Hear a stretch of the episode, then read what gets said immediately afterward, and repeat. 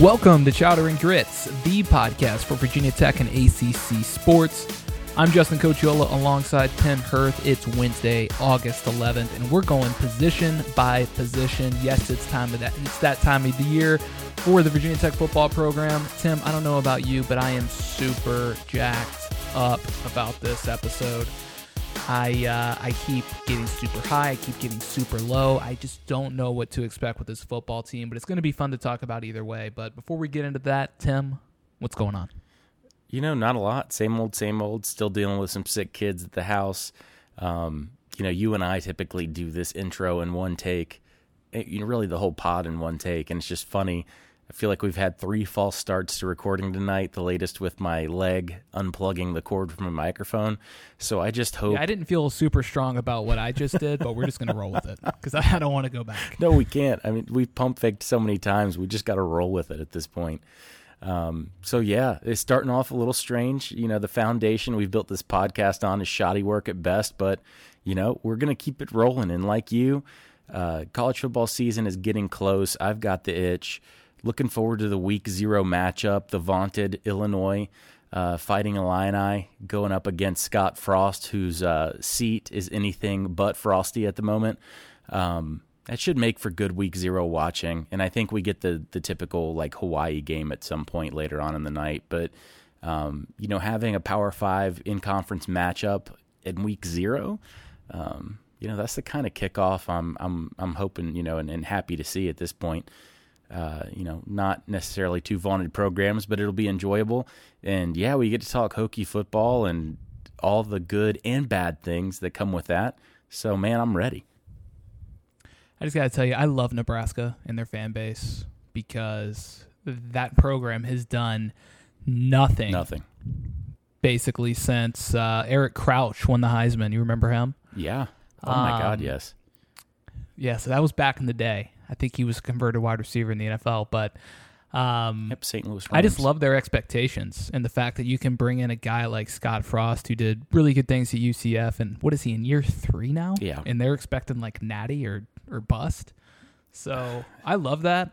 You know, I uh, I love those just unrealistic expectations, but at the same time, like you have to you have to expect a certain level of uh, of performance for your program if you if you want it to succeed. So I've always respected that about Nebraska, even though I mean, I don't know if they'll ever get back to to the level that they were at previously. And you mentioned Illinois too. So Alec Bryant, uh, I saw he just committed. So he was one of our uh, three defensive end transfers. Um, so he has he was the last to to find a home. So we'll see how that plays out. I doubt he plays this year. Yeah. Um, at this point. and I'm excited to see the Bielema era kickoff in Illinois.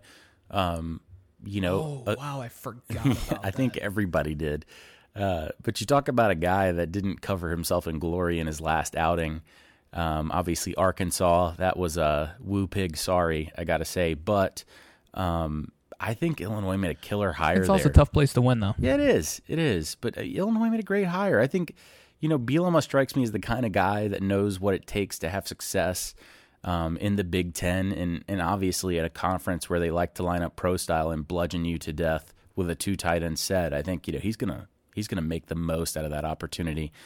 Um, and and maybe he'll see some success and and turn it into another chance at a uh, you know a, a, bigger school. But I think Illinois made a great hire, and Illinois made you know, I, they haven't been great, but I feel like they've won a couple good games in the not so distant uh, future here. So, uh, you know, there's a chance to to turn up the heat on Scott Frost's seat and uh, you know make a splash in his first game. So that'll at least be worth watching. Um, so yeah, man. Yeah, I mean, zero, Bret's a uh, he's a Big Ten guy, right? So yeah. I, I always thought it was odd that he'd left Wisconsin how he did because uh, he had that program rolling pretty well. So he strikes me as a guy who could be difficult to get along with, and him and Barry Alvarez in the same room would be entertainment. Oh God! Um, just watching them kind of sit at the same table and never look each other in the eyes. Barry Alvarez, um, aka Midwestern Phil Fulmer. Yeah, yeah, that's my hot take. I, I, almost, I almost think like Midwestern, like Tony Soprano. Yeah, I mean that too. That's who I've always thought about Barry Alvarez. That too. Um, but yeah, you know, Champaign, uh, University of Illinois, great facilities down there. They would catch you off guard, uh, but they cannot get it going football wise. So we'll see if uh, we'll see if Bielema can turn that page. But talking about getting it going, that's what Virginia Tech needs to do. This is the year, right? Yeah. I mean, I feel like we've been saying that every year now for the last three years, but it really feels like this is the year to to put up or shut up. And um, what what better way to kind of kick off our series of previews for the upcoming season than to go position by position. So, as I said at the top, uh, pretty excited for this one. It's a really interesting football team. Uh, we've had some interesting sound bites throughout the offseason, uh, especially in the last couple of weeks that we'll talk about. Um, and, you know, it's um, there, there's a lot of things to be positive about. Um, it's easy to be negative. I'm going to try to have as much positive energy. Um, I've got enough negative energy in other uh, areas. Um, you know, maybe the workplace, but you know, we we we sh- we work on being positive. We're going to embrace positivity, and uh, hopefully, hopefully, we see some good results. So. Tim, I want to I want to start off by talking about the most important position on the football team. That's quarterback. Sure. And uh, I I gotta love this quote because this quote to me embodies Braxton Burmeister. This is an elite athlete. he just looks like the people I'm watching on television in the Olympics. He's ripped to shreds. He's got veins in his abs, and let's be honest, who doesn't? He jumps out of the gym. He's strong. He's not a tall, statured person, but he is strong. Reminds me of myself. He can do everything that elite athletes can do. He can run, dr- jump, and he has strength. That's what Justin Fuente said about his quarterback. Right. And I look at Braxton. He was up at the podium, and uh, I guess it was what the the first day of practice, and he's in flip flops and shorts, and he's got his pads on. He just looks insane. And I'm like, you know, post football life, Burmeister's going to be a Peloton instructor. I mean, hundred percent, right? It's a done deal. Like, has to be. Yeah. He, he just looks the part. And I don't know if that'll be in 10 years. I don't know if that'll be in two years, but, you know, good, uh, high praise. You know, I don't know what it has to do with being quarterback, but good, good intangibles, I guess. So Um, that's an the fact intangible now. have a- the, the the chiseled What- abs are intangibles. No, no, not chiseled, veins. Ve- oh, Veiny veiny, abs.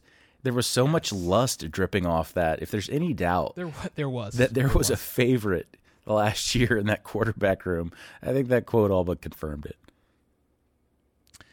It's felt that way, though, right? Yeah, Since Burmeister's been here. for sure. And when we saw that last year, where he started the season when you had Hendon Hooker coming off a pretty nice uh, 2019 campaign, and from all accounts, it seemed like he was healthy enough to go. He ended up playing in that first game of the season, but he didn't start.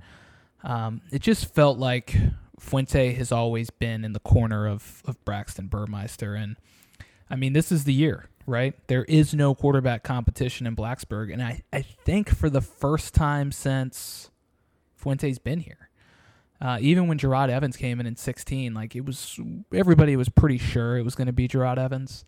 And to be honest, I can't even remember who he was competing against. Um, I want was it Brenden Motley?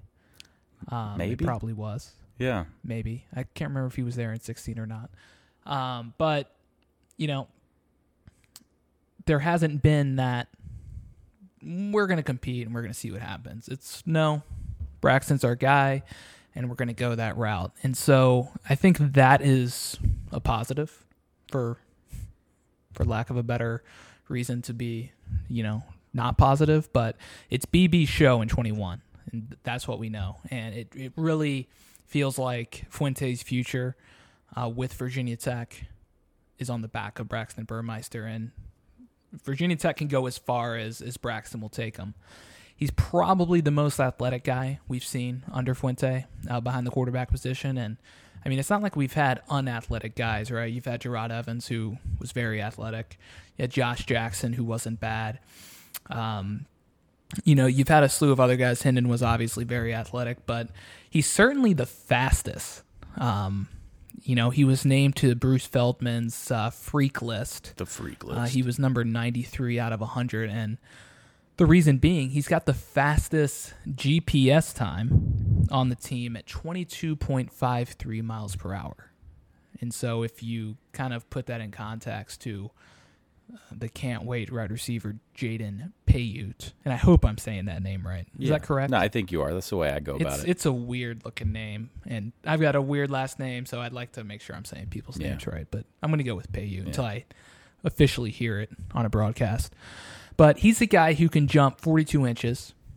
He ran a 10.6700 meters in high school, and he topped out at 22.03. Now, yes, he is coming off an ankle injury, so maybe he's still kind of dealing with that, but still pretty impressive that Braxton is is running faster than him.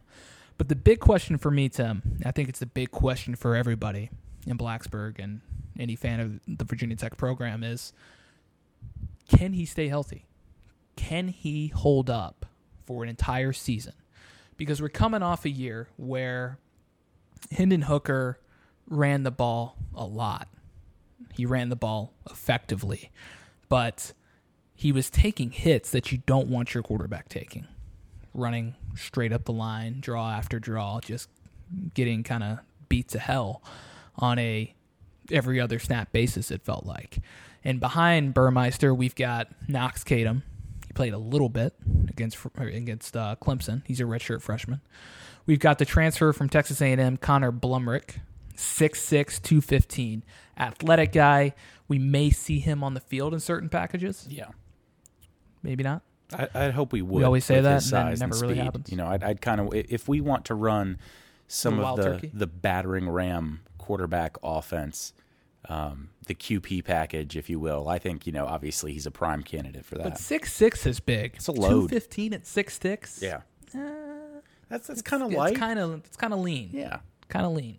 he's So. I, I don't know if he's that banger like up the middle. He he might be the guy who you roll out to the outside or you do some like misdirection stuff with. Nah, you just throw him in there. You know, our favorite play, the jet sweep. Let him run over people.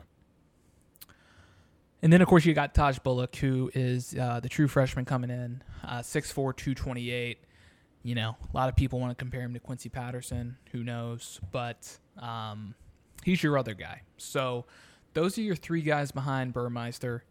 Um, and we don't know how he's going to be used because we don't know what Virginia Tech's offensive identity is. You know, we're going into year seven of Fuente. That is still unclear. We have not seen a consistent offense under Fuente. It, it it has literally changed year after year after year. So to wrap it up here, you've got a former four star, still a relative unknown. He's only thrown 84 passes as a Hokie, two touchdowns, one pick. He's had 182 yards on the ground with two touchdowns. That was on 46 carries. And his career numbers, you know, going back to Oregon, this is a guy who lost his starting job to Justin Herbert, who looks like, you know, one of the next star quarterbacks in the NFL. But he's only had a 56.7 or 56.7 completion percentage, just over a 1,000 yards passing, four touchdowns, seven picks, and 313 yards rushing on a 2.7 yard per carry average. So the numbers aren't super impressive. One thing to be positive about, he did look much better against Clemson and UVA to wrap up the season, going 25 for 34, 339, and a touchdown at 40 yards on the ground. Yeah, That was the combined total for those games. So there was a little bit of something there to be positive about. But my big thing around this offense, especially at the quarterback position, is are we going to see that Big 12 action that we thought we were going to get when we brought in Fuente? Is this going to be a run first offense? How many carries a game is Burmeister going to have? Are we still going to have all these QB draws? It's going to take a couple of weeks to figure that out, but unfortunately, you know, you're going up against North Carolina to open up the season, so you better you know, have a pretty good understanding of what kind of offense you want to run. But again, Braxton really dictates Fuente's future, and if it goes bad early, it's going to be really tough to rebound because Virginia Tech has all but one of their home games between September 3rd and Halloween. yeah, yeah. You're right. I mean, it, it, we go as Braxton goes this year, and the bigger part of what you talked about, the theme was the lack of an offensive identity, which we've harped on now for three straight years on this podcast to no avail. We can't trot Braxton out and do the same thing that we did last year, where we looked like we had no idea what we wanted to do and kind of just gave up and said, you know what? We're going to tote the rock with the quarterback we can't take those risks with Braxton, especially with the way the depth chart is constructed this year. There is no depth at the quarterback position, and that's not a knock on who's behind him. Um, we've just got no proven uh, starters, no known quantities back there. And that's not something where you want to risk the one semi known quantity you have, and I say semi loosely there, um, by running him multiple, you know, 10 plus times a game. That That's not going to work what I do like is, you know, Justin speaking about his anticipation and how good it is because a lot of how good the offense it can be, especially with the spread offense, relies a lot on anticipation and uh, you know making the throws, throwing wide receivers open. And if he's able to do that and add that to his game, I think that would be a huge step forward. You know, you mentioned his speed while that that speed from the GPS is is insane, I don't think we've seen Braxton at top speed yet. I think obviously he was hindered the first couple games by COVID, which he had recently got over before that first game. You know, part of his health issues in that first game, I think, were probably directly COVID related. Then you have the shortly thereafter his three three you know three or four toes get broken on one foot. Um, he practices through it, plays through it um, but I can't imagine you're running at full speed with you know multiple broken toes. We don't know what we've got in Braxton. What we do know is we got a guy that'll battle, that'll play through injury, um, and obviously a coach who I, I don't know how much I, I, stock I put in this anymore, but is supposedly a quarterback whisperer, should be able to identify talent at that position. Is very, very, very high on obviously, you know, as that excerpt from the romance novel that you read in the uh, beginning of this uh, segment here kind of uh, portrays. Veiny abs. Veiny abs. Veiny abs. So, as uncomfortable as those two words make me when put together in that sequence, I gotta say, part of me thinks there is a chance that Braxton can come out and have a pretty transcendent season. Um, it's rare you get a guy with his athletic ability at quarterback in college football who doesn't have sort of a baseline of success that's already higher than someone without those athletic talents. Where in games where the arm may be off or the offensive line may be struggling, that speed can keep you in the game and keep you winning games. And as long as it's schemed properly, I think it's fine. The trap we're going to have to avoid is seeing that speed and wanting to run a quarterback power or quarterback draw every other play. Yeah, that that's not going to win us football games. What will win us football games are rollouts, uh, you know, getting him sideline to sideline, making throws a little easier for him, improving our route concepts, and making you know making the throws as easy as possible on a guy who's struggled. Um, you know, I guess is a kind way to put it. At this level, uh, to effectively throw the ball, reduce you know his interceptions, right now, that's the key to me. When you look at Braxton, your worry with him is can he throw the football accurately and avoid costly turnovers? If he's able to do that, if he's able to manage the game, and I think we saw two glimpses of a semi healthy Braxton at the end of the year that should give um, even the, the biggest pessimist among us a little ray of hope um, that there's a good quarterback uh, buried underneath all those abs. And, uh, you know, I, I think there's a chance, but I, I, we have to avoid our pitfalls from a coaching perspective on, you know, blocks we've stumbled on in the past. If we can't be more creative, if if we can't make sure we limit, you know, the contact that he takes, uh, we're going to be in for a bad time. Sad to say. Yeah, and I mean, I think the biggest thing I'm looking for from Burmeister is I don't know if he's going to have numbers that like jump off the page at you. But what I just want to see from him is he is more than a game manager and he's going to be a guy who isn't the reason you lost the game. And I think if he can be that guy and if he can break off a big play and if he can be consistent through the air, I'm imagining some kind of West Coast offense with him because we haven't seen. It didn't appear to me that he's got a tremendous amount of arm strength to get the ball down the field. At least at times last season, I don't know if it was an injury or not, but he seemed to struggle on the deep ball.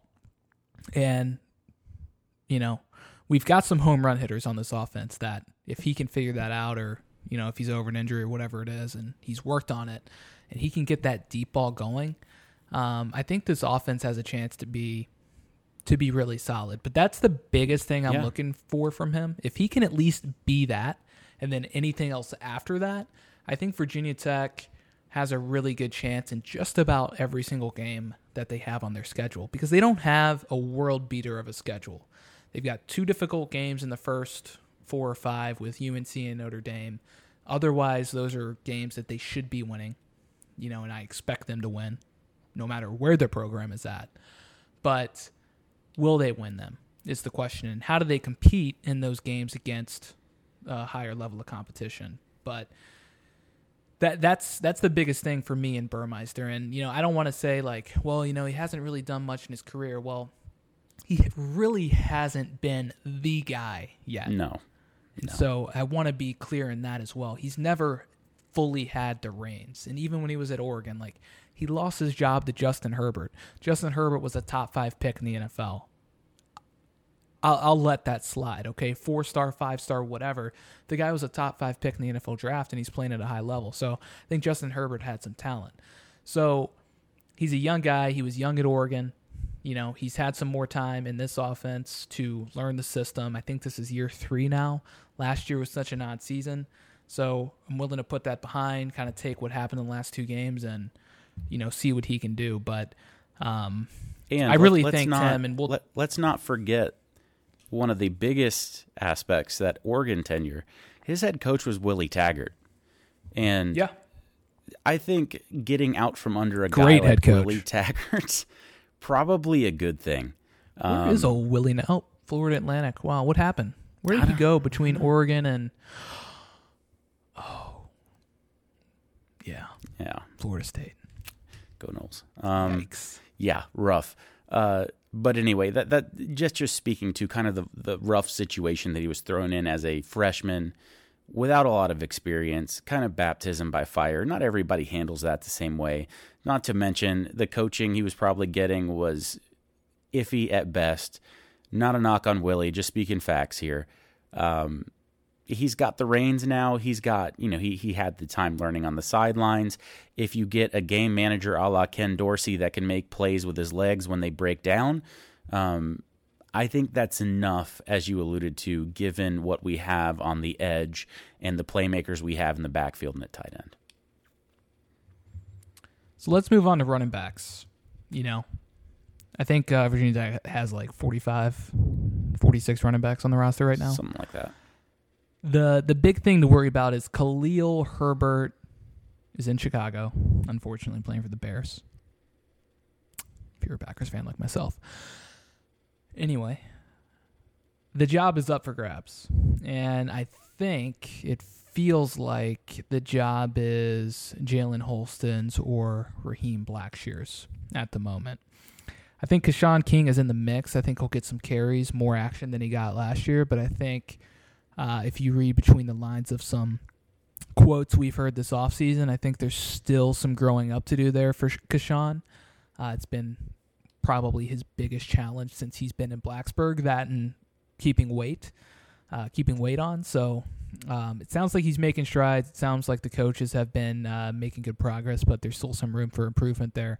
So I think what we're going to see is Jalen Holston probably as your lead back. Raheem Blackshear, I think, really fits in well as your kind of uh, third down back, you know, a guy that you can stick in in the slot, um, you know, maybe come into the backfield with Holston at times. But I'm looking forward to seeing Jalen Holston if he does get the starting job and if he can really grab this position by uh, by the neck. You know, he's a guy who he's battled injuries for the majority of his career, but last season in limited action because Khalil Herbert was so good.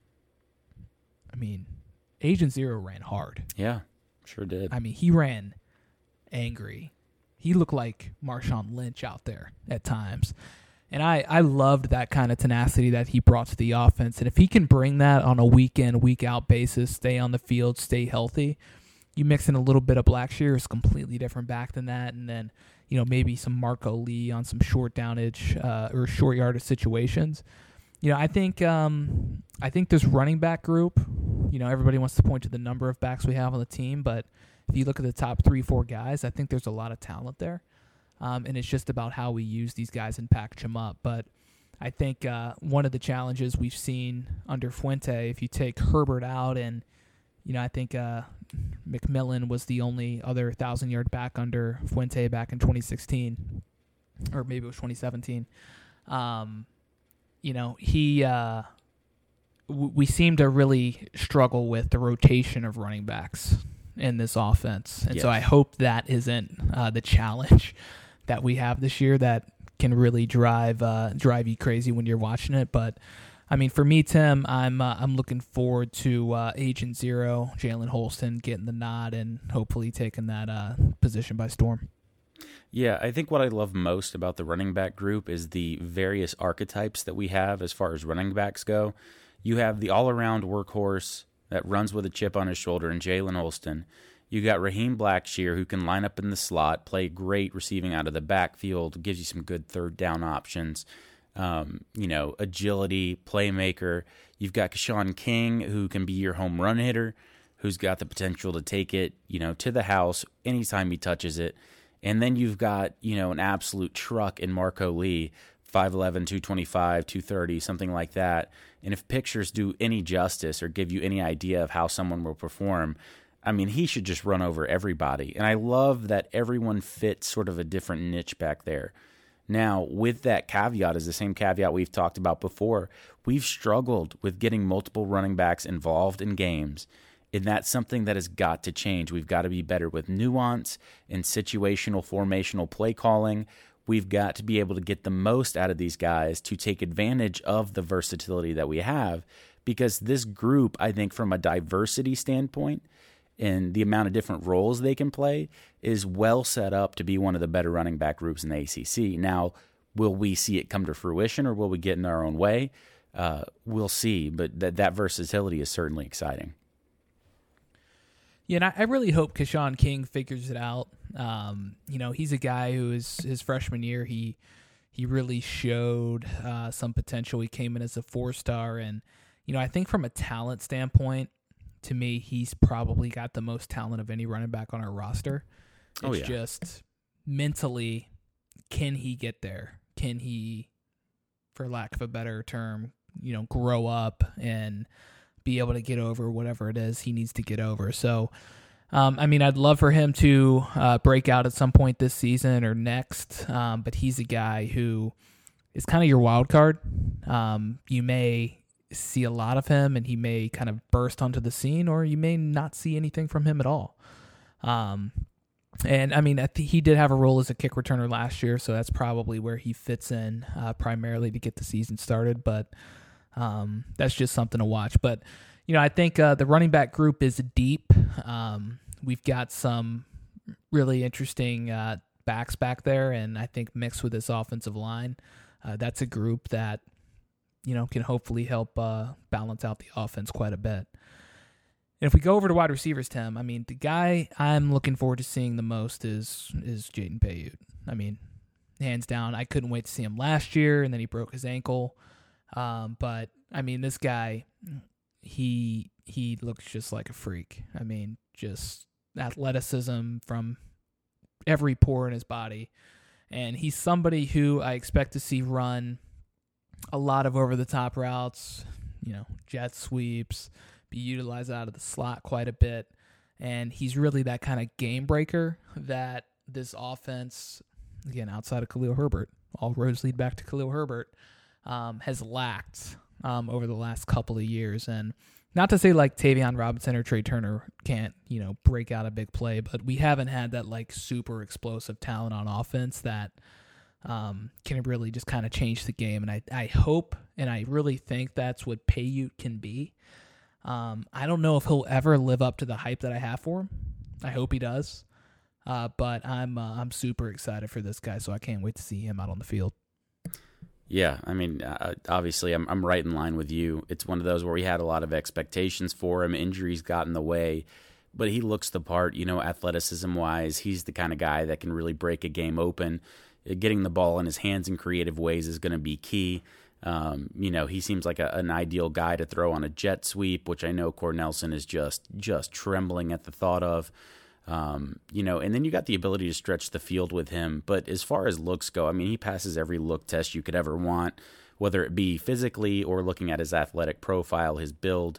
Um, you know, he he certainly has the ability to be, you know, an absolute game changer for us. And you know, throwing that next to obviously who you're going to get to in Tré Turner and Tayvion Robinson, it's easy to see potential here for not just a you know a, a top three uh, wide receiving core, but I think the group of guys we have could be one of the best, if not the best, in the ACC if leveraged properly. Yeah, I mean, you know, Tayvion Robinson to me is probably the Hokies' best, most consistent receiver. And that's not meant to be a slight to Tré Turner, but I just think Robinson is more consistent week in and week out.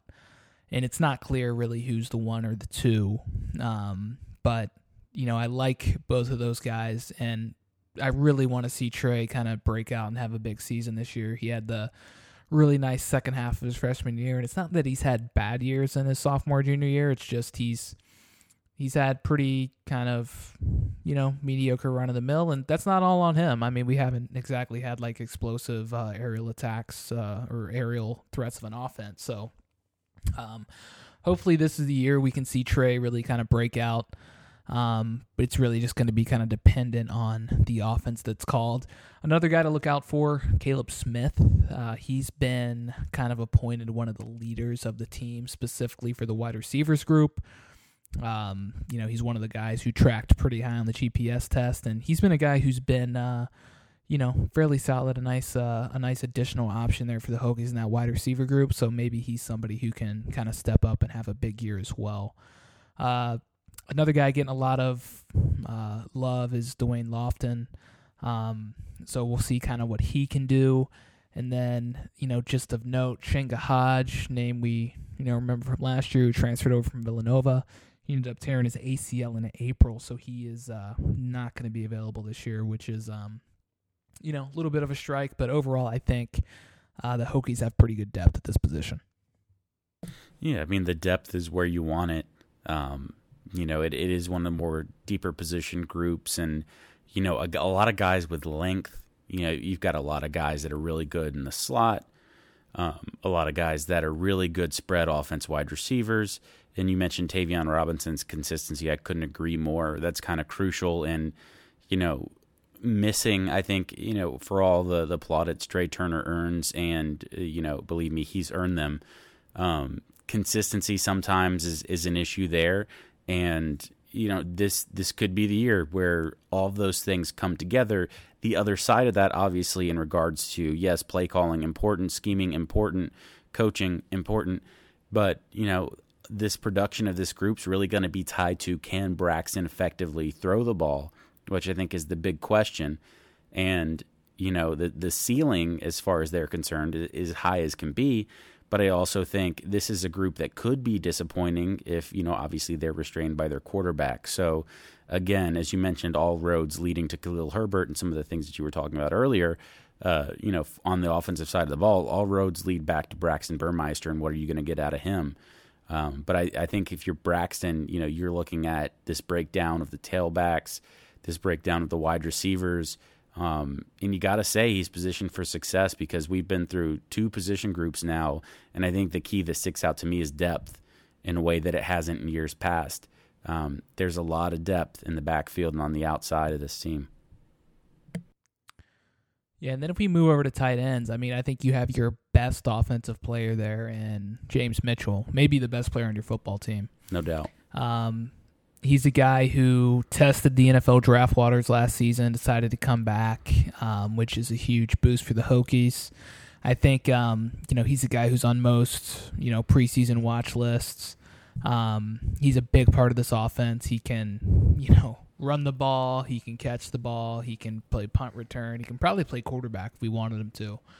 Um, but he's a guy who he's essentially like the security blanket of the offense. If you need a good play, it always seems like James Mitchell can come up and and give you that big play. So he is just kind of an extension of the wide receiving group.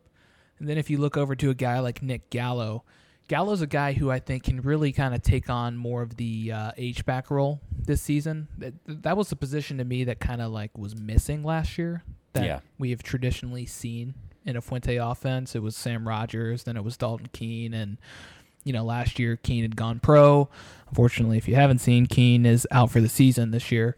Um, but you know Gallo is a guy who has shown flashes.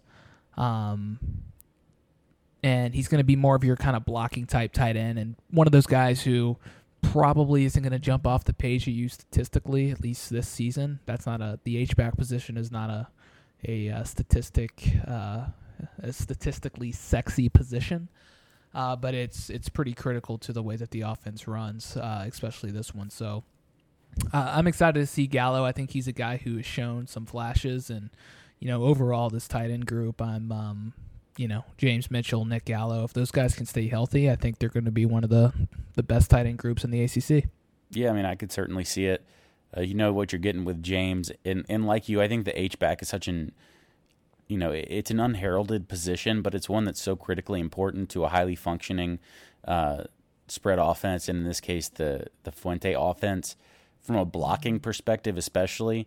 Um, but you know, on the offensive side, the H back gets and finds himself in a lot of mismatches, and there are some tricky routes that you can run from that H back that can really catch the defense off guard. And like you, I mean, that was one of the positions last year that was just a black hole. And it's strange when you look back on it. You know, you, you can't recall huge plays coming from that H back position like you could in years past. And I think that's one position that if Gallo is able to anchor down and really understand that role, he could be quite impactful as well. Um, and you, you can't say enough about James Mitchell. I mean, the guy is just athletically speaking so impressive for a tight end, can do so much, such a good blocker for a guy that is such a good receiver of the ball. Um, yeah, I mean, Shibest has a great group, and you know, I'm excited to just see those boys play and uh, capitalizing on that H back, solidifying that H back again, moving into this year, going to be absolutely crucial. So if we jump over to the offensive line, certainly uh, the last group we'll talk about, but not the least. I think this group is going to be pretty solid. And, you know, uh, obviously the departures of Brian Hudson and Doug Nester, I mean, it, it sucks. Um, Nester was quoted uh, recently in a uh, some kind of outlet. I don't know. I don't remember where it was that I saw it, but you sent it to me earlier today, Tim, um, talking about why he left and he felt like he wasn't getting coached up and it's just kind of the opposite of anything you hear about Vance Vice. I think the biggest thing uh, for Nester was probably, and he mentioned this, that he didn't like the rotation. Uh, but to me, he just went full West Virginia, and he is uh, probably looking forward to that matchup in what is it, week week three? Virginia Tech plays them. Um, but you know, those guys were two surefire starters. I mean, let's let's not um, let's not overlook that. So, what I will say, the line still it you know it doesn't lack size, it doesn't lack exper- experience. You, you know, you've got Terrell Smith who is 25 years old, entering year seven, which is insane. Yeah. Um, and I think he's running with the ones right now, so that's that's interesting. And then you've got an experienced uh, Silas Dzansi who he started in the past. He's had some pretty bad struggles against kind of those speed ed- ru- edge rushers. Um, and so if he can get that together, you know, maybe he's somebody who can compete. You've got a, a young guy in uh, Parker Clements who's six seven. He's only 265 pounds. Um, I think he's still kind of growing into that massive body, but you know he's probably somebody who's going to compete at that right tackle position. And where Virginia Tech is really strong is on that interior of the line. You've got Brock Hoffman, obviously, who he's a fan favorite. He's cemented at center. You know, I did find myself frustrated with him at times, uh, more than I'd like to be frustrated with an offensive lineman, and you know, it has nothing to do against Brock Hoffman. I, I felt the same way about Wyatt Teller, where, you know, they'd make these stupid penalties or just kind of bonehead penalties, personal fouls, holdings, you know, whatever it may be. Um, specifically personal fouls for Brock because he gets into it. You know, he's he's feisty, which Yeah. you love to see in your center. But I hope he can kind of reel those emotions in this year and not, you know, hurt the team with with just stupid fouls. Um, so you know, he's somebody I'm looking forward to. I think he probably you know is is a Knicks caliber level player. You've got Lecitus Smith who. Again, probably another NFL caliber guy who is just going to be locked into one of those interior guard spots. Um, and between you know Smith and Hoffman, those two guys have 69 combined college starts. So that's a lot of experience there Yeah. on the interior of your line. And then you throw in Luke Tenuta, who, again, he's probably the biggest offensive lineman Virginia Tech's ever had. Six foot nine, He just keeps growing. 322 pounds. Like Yeah, that's insane. it is. How is Burmeister going to even throw it to the left? How can he get it over him? so, I mean, you know, it's. I, I, I would think Tenuta's locked in at the left tackle. Um, big shoes to fill, uh, replacing Darrisaw, who's obviously uh, on to uh, the Minnesota Vikings. Uh, but he's had a couple of years to get ready. So this is a group I'm looking forward to, Tim. I think um, my biggest concern with the group is that right tackle position. Um, you know, you've you brought in a guy in Johnny Jordan who uh, started 16 games at Maryland. He was an All Big Ten honorable mention, which, I mean, a lot of great offensive linemen in the Big Ten, so that's not a uh, accomplishment to to overlook there. So I think he's a guy who can definitely contribute, but he's probably on the interior of that line. oh, So for sure. for given me, the biggest weakness is is right tackle. That's the biggest question mark for this group. Yeah, it is. And luckily, there's a lot of depth and a lot of guys with the physical traits needed to be successful there. Um, you know, you love the experience. Vance Vice has proven, um, I believe, since he's been here, that he can put a good offensive line together.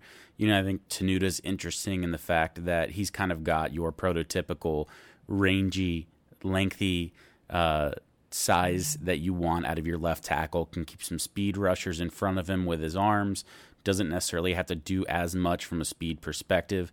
Although, given his size and the fact that he's not an overly large human, I guess you want to say he is from a, a stature standpoint, but he's certainly um, not what you would think of as a typical, you know, I don't want to say fat, but, you know, uh, a large offensive lineman. He's a guy that can carry uh, his weight well and can move pretty well. You know, it, it's intriguing. I, th- I think left tackle is going to be set. I think that's going to be good. I think the interior of the line is going to be especially strong with the Maryland transfer that you mentioned, as well as obviously Brock. And and you know, you alluded to it. Brock needs to clean it up. You love to see an offensive lineman with a mean streak, and playing with that edge is is what makes him so good. But it can't deter from the success of the team, and, and we saw it multiple times last year where it did, and he drew attention to himself in a bad way. And so, you know, the officials coming out are going to be looking at Hoffman on just about every play, um, especially after the whistle, just to make sure that he's keeping it clean because he's got kind of a reputation now. Um, you know, so that's going to be important for him to keep in check just because he's going to get called for any little thing that he does. Um, but, you know, you mentioned some of the age there.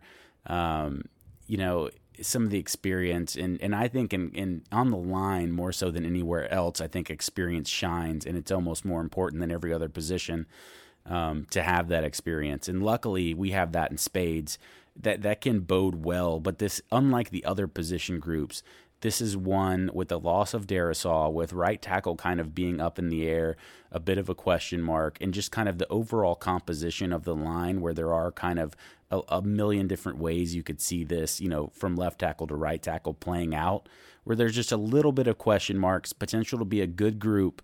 Um, but, you know, given the unknowns, there is kind of the potential that we could see some regression there. Um, and with a quarterback like Braxton, who we have to keep clean, given the depth chart, it, we're just really going to need to see good play out the gate from the offensive line. And, uh, you know, I think that's especially the first game, that's something I'm going to be watching for as far as gelling, cohesiveness, and how effective they are, especially in pass blocking. Um, you know, given the question mark at right tackle, uh, that that's really what I'm going to be looking at because given the interior of that offensive line, um, I expect to see a pretty strong run game out of these guys. Not only because of the interior being strong, but just the type of nasty blockers we have on that interior. Um, that pass protection is going to be uh, something we're going to have to make sure that we get right from the jump.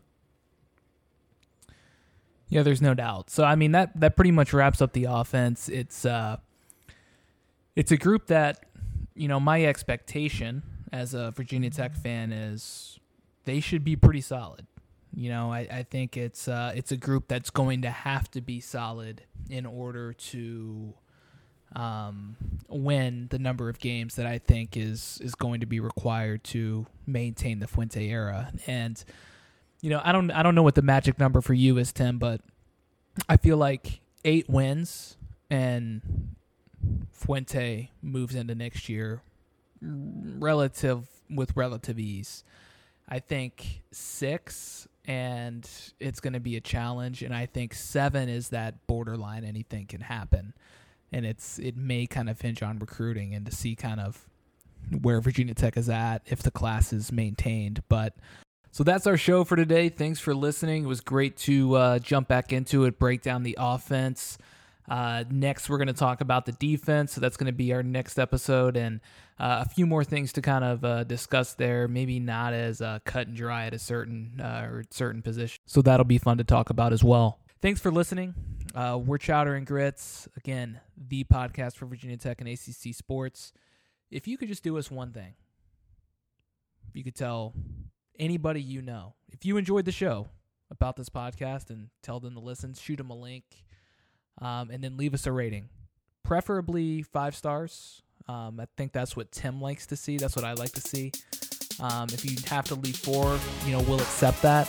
Um, really, anything otherwise, just shoot us a direct message and tell us, you know, what you thought. We don't, we don't need to see that in the ratings.